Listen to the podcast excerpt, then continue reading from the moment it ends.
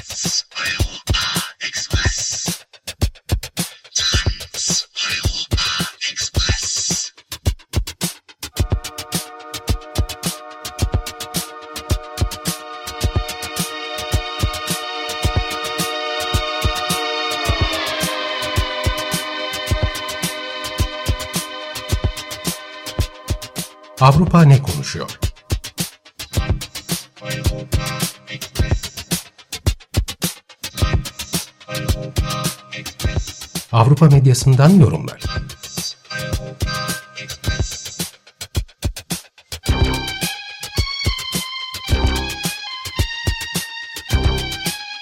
Hazırlayan ve sunan Tuğba Tekerek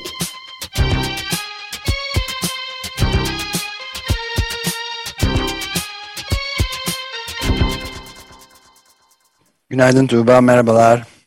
Merhaba Ömer Bey. Günaydın. Günaydın Özdeş. Hmm, Avrupa ne konuşuyormuş bakalım? Ee, Avrupa ne konuşuyor? Eurotopics bültenlerinden derlediğim üç konu var. Ee, Danimarka'ya gidip sosyal konutlar konusundaki bir projeye bakacağız. Ee, Fransa'da günah çıkarma üzerinden laiklikle ilgili dönen bir tartışma var. Ona bakacağız. Ama önce Avusturya.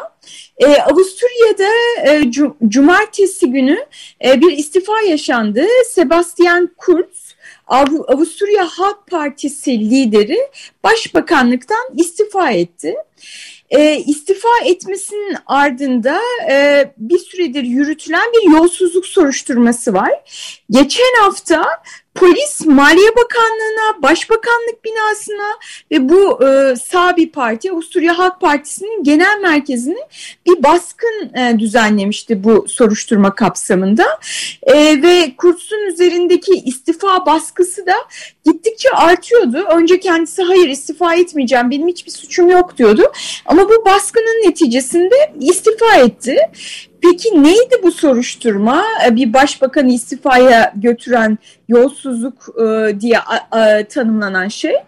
Şu 2016-2018 yıllarında yani bundan 3 ila 5 yıl öncesinde e, Avusturya Halk Partisi e, bir dizi anket yaptırıyor bir anket şirketine. E, söylenene göre bu anketlerin sonuçları kısmen manipüle edilmiş sonuçlar ve e, işte Kurtsun Partisi'nin Avusturya Halk Partisi'ni yükselişte gösteriyor. Bu, bu partiye yarayacak sonuçlar var burada ve sonra da bir gazetede yayınlanıyor. E, iddiaya göre e, bu anketlerin parasının bir kısmı Maliye Bakanlığı'ndan karşılanıyor. Yani halkın vergileriyle ve gazete yayınlanan gazeteye de Maliye Bakanlığı bu miktarda ilan veriyor. Yani bir, bir miktar e, para transferi yapılmış e, gibi görünüyor. Netice itibariyle e, yolsuzluk denilen şey e, bu beş yıl önce yapılmış işte manipüle edilmiş anketler, bunun bir gazetede yayınlanması ve bunun içinde e, bir miktar kamu kaynağının e, kullanılmış olması. E, Yeşillerle e, ortak koalisyonda Avusturya Halk Partisi, Yeşiller Partisi bu şekilde e, bir koalisyona devam edemeyeceğini e, söyledi ve bunun üzerine de Kutz e, istifa etti. Bilmiyorum e, siz e, ne düşünüyorsunuz böyle bir e, istifa nedeni hakkında Ömer Bey ve Özdeş?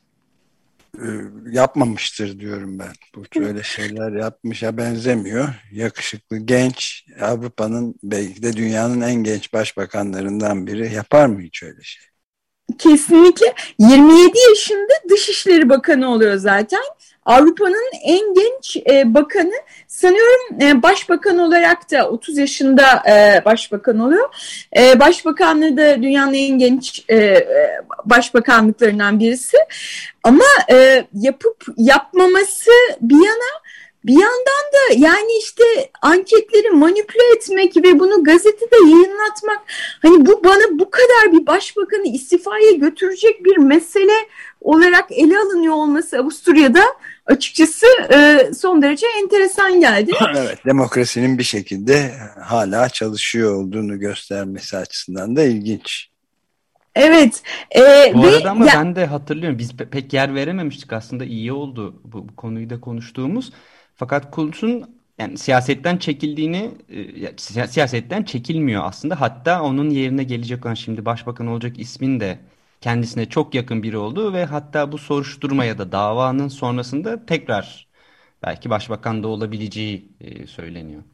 Evet evet kesinlikle. Ee, şöyle yani e, öncelikle bu yolsuzluk konusunda e, işte medyada ne yazılıyor diye baktığınızda e, Avusturya'dan e, işte en çok satan e, en ana akım gazetelerden bir, bir tanesi Kurye gazetesi. E, diyor ki mesela Sebastian Kurz hükümete başkanlık edecek isim değil artık. Ortaya dökülmüş çok fazla mesele var. Milletin vergileriyle yolsuzluk yaparak parti ve devlet içinde iktidarı ele geçirdiği ileri sürülüyor. Bu son derece ağır bir itham diyor. Yani şey, bu, buradan şey söylemeye çalışıyorum. Ya bu yolsuzluk meselesinin son derece ciddi bir mesele olarak ele alınıyor genel olarak medyada. E, ve senin de söylediğin gibi Özdeş istifa ederken e, Kurs yine dedi ki ben e, suçlu değilim, benim bir suçum yok e, ve aklanacağım dedi ve yerine Dışişleri Bakanı'nı e, Dışişleri Bakanı Alexander Schallenberg'i e, bıraktı. E, bu Schallenberg'le ilgili bir yorum e, aktarayım e, yine Avusturya medyasından, Der Standard gazetesinden. Şöyle diyor yorumcu. Başbakan olacak Schallenberg, Kurtz'un çok yakın dostu. Dalgalar durulunca Kurtz'un başbakanlığa dönmesinin garantisi. Ama bu ülkedeki birçok insan Şah, Şah'la Kale'nin yer değiştirdiği bu satranç hamlesini de kabul etmez diyor. Evet yani e, Kurt'un öyle bir planın olduğu söyleniyor. E, parti liderliğine devam edecek. Ayrıca e, partinin meclisteki grup başkanlığını da yapmaya devam edecek. Gayet siyasette aktif olarak e, devam ediyor ve kendisini aslında bir köşeye çekiyor. Soruşturma neticelenene kadar e, pek çok kişi de e, eğer ki e, Kurt'un lehine sonuçlanırsa bu soruşturma e, başbakanlığa döneceğini söylüyor. Ama yine de hani bu, bu nedenle istifa etmiş olması e, dediğim gibi demokrasinin işlemesi açısından ilginç bir örnek. Evet bu oyunu ayın oyunu kabul etmez çoğunluk diye yazanların da ne kadar doğru e, bir tahlil yaptığı şüphe götürür doğrusu. Çünkü böyle ayın oyunlarla dolu şimdi son zamanlarda bütün yalnız Avrupa değil dünya ülkelerinde de çok sayıda böyle şey oluyor. Bakalım bunu kabul etmeme durumu olabilecek mi? Evet, kesinlikle haklısınız. Ee, Danimarka'ya geçelim. Danimarka'da geçen hafta parlamento açıldı. Parlamento açılışında Sosyal Demokrat Parti'nin lideri, başbakan, yani Sosyal Demokrat Parti'den Başbakan Mette Frederiksen e, e, bir konuşma yaptı. Önemli konulara değindi. Önemli konulara değinirken de 2035 yılı için bir hedeften bahsetti. E, bu hedef e, neydi diye soracak olursanız Danimarka'nın hedefi 10-15 yıl içerisinde insanların daha kolay kiralayabileceği daha makul konutlu e, pardon daha makul fiyatlı sosyal konutlar e, inşa etmek. E, 10-15 yıl içerisinde 22 bin sosyal konut e, yapmayı planlıyorlar. E, yani bu da Danimarka'daki e, makul fiyatlı e, konutların sayısını üçe çıkaracak. Önemli e, miktarda bir e, konut e, yapılması planlanıyor. E, Kopenhag ve bunun dışındaki üç büyük e, kentin kent merkezine yapılacak e, bu konutlar. E, Frederiksen'in bu açıklamayı yaparken söylediği şeyler enteresan. E, bir e, şairden alıntı yapıyor. E, şair şiirinde 1970'te 70'lerde Kopenhag'da karma mahallelerin olduğunu, işte bu karma mahallelerde akademisyenlerin, katiplerin ve transparan varoluşların yan yana kapı kapıya yaşadığını e, söylüyor. E, Başbakan da diyor ki e, kiralanabilir evlerin olması farklı kesimlerden insanların yan yana e, kapı komşusu olarak yaşaması birbirimizi anladığımız bir toplumu sağlayacaktır. Bu nedenle bu proje önemlidir e, diye sunuyor projesini. E, işte Danimarka'da evler genellikle büyük yapılıyormuş. O nedenle daha küçük yapılacak 80-90 metrekare ve kiraları da e, 800 Danimarka kronuna denk gelecek. Onu aşmayacakmış. Bu da yaklaşık 100 euro e, ediyor. 100 euro son derece düşük bir rakam. Danimarka'da asgari ücret 1650 euro yaklaşık olarak vergiler ve kesintilerden sonra. E, böyle bir durum söz konusu. E, bu 10-15 yıllık bir e, şey plan. E, ama hani e, bir e, şu anda işte öğrenciler için özellikle Kopenhag'da e, eve ihtiyaç var. İşte Kopenhag'da 4000 evin hızla yapılması gündemde. Ya da bir yer imara açıldığında o yerdeki evlerin üçte birinin e, sosyal konut olarak yapılması gibi şeyler var e, bu projede. E, daha önce konuşmuştuk Avrupa'da da e, yükselen kiralar ve konut e, krizi önemli bir mesele ve hükümetler çözüm bulmaya çalışıyor. Danimarka hükümetinin getirdiği öneri böyle. Bu tabii ki yani bazı kesimler tarafından eleştiriliyor. E, Jyllands Posten gazetesinden bir yorum şöyle demiş. Kopenhag kent merkezinde oturmak e, bir insan hakkı değildir. Bunun altı çizilmeli. Bu vizyon planlı ekonomiden başka bir şey değil diye e, bu e, piyasaya müdahaleyi eleştirmiş. E, öte yandan piyasaya müdahaleyi doğru görenler ama bunun yeterli olmadığını söyleyenler var. Politikenden e, bir yorum aktarayım. Herkes için yaşayacak bir yeri olan kentler planı birçok kişi için faydalı. Bunun için teşekkür ederiz.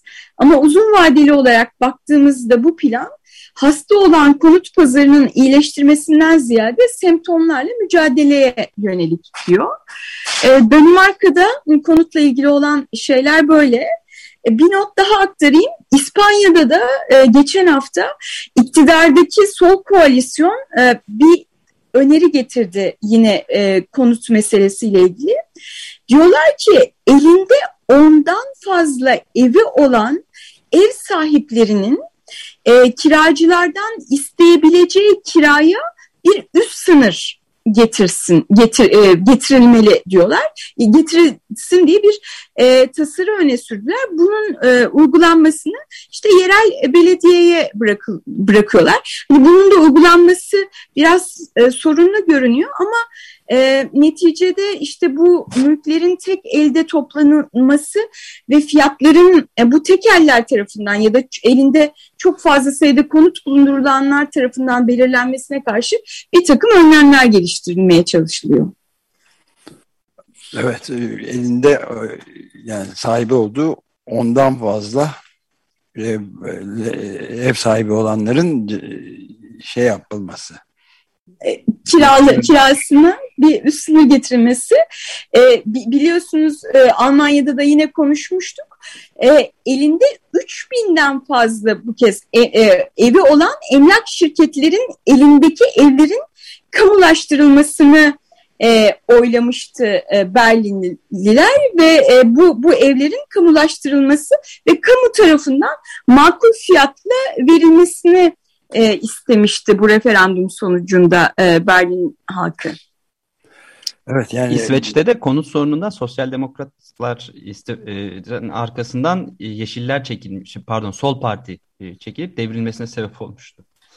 Muazzam evet. sayıda e, evsizlerin de bulunduğu bir e, medeniyetten bahsediyoruz.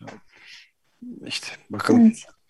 Bizde de barınamayanlar e, evet. hareketi vardı. Öğrenciler son olarak bildiğim kadarıyla gözaltına alındı. Evet. Bizde de böyle böyle bir durum söz konusu.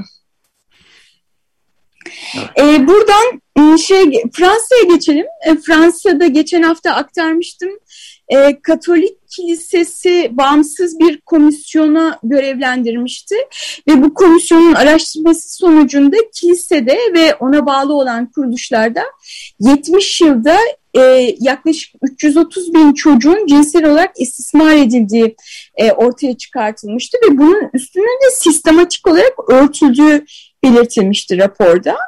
E, bunun e, bu geniş kapsamlı e, e, istismar vakasının e, sonuçları tartışılmaya devam ediyor. e, Fransa'da başpiskopos Eric de Moulin Beaufort e, bu raporun e, işte dehşet ve utanç verici olduğunu söylemişti. Ama sonrasında bir gazeteye röportaj veriyor ve o röportajda komisyonun önerdiği günah çıkarma sırasında öğrenilen istismar vakalarının polise, kamu otoritelerine bildirilmesi e, gerektiği meselesini reddediyor. Başpiskopos diyor ki günah çıkarma odasının mahremiyeti şarttır ve şart olarak kalmaya devam edecektir. Tanrı önünde konuşmak için bir serbest kürsüdür günah çıkarma e, yeri e, diyor. Ve bunun üzerine e, Fransa'da bir tartışma başlıyor. Yani kilisenin ya da dinin bu kuralları mı önemli Yoksa bizim hani cumhuriyet olarak e, işte suç saydığımız şeyler ve bu suçluların e, kolluk kuvvetlerine ya da yargıya teslim edilmesi mi önemli? Hangi e, kanun daha üstün e, tartışmasını e, başlatıyor başpiskoposun bu söyledikleri. E, daha ziyade de aslında tartışmadan ziyade başpiskopos e, öfke çekiyor üzerine. Herkes e, ciddi bir şekilde eleştiriyor. İçişleri Bakanı e, başpiskoposu çağırıp uzunca bir e, görüşme yapıyor onunla ve bu görüşmede işte mahremiyet e, günah çıkarmadaki mahremiyetin çocuk istismarını kap kapsayamayacağını söylüyor. Sonra da parlamentoda gidip e, şeyi açıklıyor. Ona dedim ki hani bütün dinlere için söylediğimi söyledim. Fransız meclisi ve senatosunun yasalarından daha üstün hiçbir yasa olmayacağını söyledim. Dinler Cumhuriyet'in yasalarına saygı duydukları andan itibaren Cumhuriyet onlara saygı duyar dedim diyor ve alkışlanıyor. E, bunun üzerine e, Başpiskopos da e, geri adım atıyor, yorumları nedeniyle incittiklerinden özür diliyor ve e, psikoposlar heyeti pratiklerini gözden geçirmeye m, karar verdiklerini e, söylüyor. E, bu aslında son derece enteresan e, bir tartışma. Şimdi cinsel istismar ortaya çıktı ve bunun üzerinden işte cinsel istismar meselesi günah çıkartmadaki mahremiyetin konusu olabilir mi? Hayır polise bildirilmeli falan diye konuşuluyor. Ama buradan bakacak olursanız yani günah çıkarırken birçok şey, e, birçok suç söylenebilir. Yani kadına şiddet ya da diğer şeyler daha mı mahremiyete, onlar mahremiyete ihtiyaç duyuyor da bu mu ihtiyaç duymuyor diye sorular geliyor akla açıkçası. E, bu açıdan ilginç bir e, şey e, tartışma e, var Fransa'da. E, Katolik Kilisesi'ne yakın La Croix diye bir e, gazeteden yorumcu diyor ki yani bu işte mahremiyeti e, mahremiyet şartını tutma bunları falan bir kenara bırakalım. En büyük öncelik kilisenin kendi saflarındaki istismar vakalarına bir son vermek olmalı diyor. Liberasyon gazetesi işte günah e, çıkar demokrasilerde günah çıkarmanın gizliliği diye bir şart olamaz. Hani burada geçmişte olmuş ve gelecekte de olabilecek yüz binlerce çocuk istismarı vakasından e, bahsediyoruz e, diyor. Fransa'da da bu raporun yankıları bu şekilde sürüyor. Evet bunları Burada benzer bir papaya da şey e, komünist diyenler var. Komünist papa diyenler var. evet, evet, evet.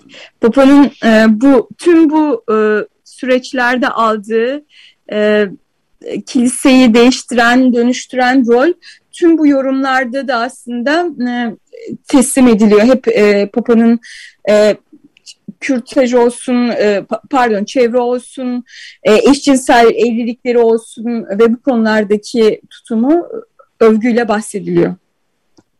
Bu bahsettiğiniz durumu bir benzeri aslında psikologlar için de geçerli. E, orada da itiraflar oluyor ve işte hasta ile olan özel ne derler e, sırların işte bazen suç teşkil ettiğinde bu, bu açıklamalar ne yapılacağı bir mesela tartışma konusu. Evet. Peki. Böyle Avrupa'dan e, bu haftalık tartışmalar böyle. Gelecek hafta Eurotopics'ten derlediğim konularda yeniden görüşmek üzere. Hoşçakal. Çok teşekkür ederiz. Görüşmek üzere. Güle güle.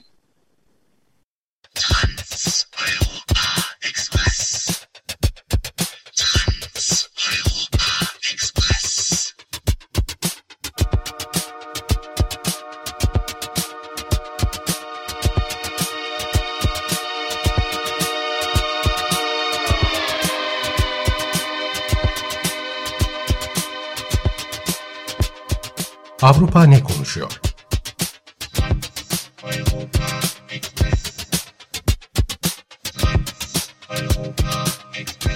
Avrupa medyasından yorumlar.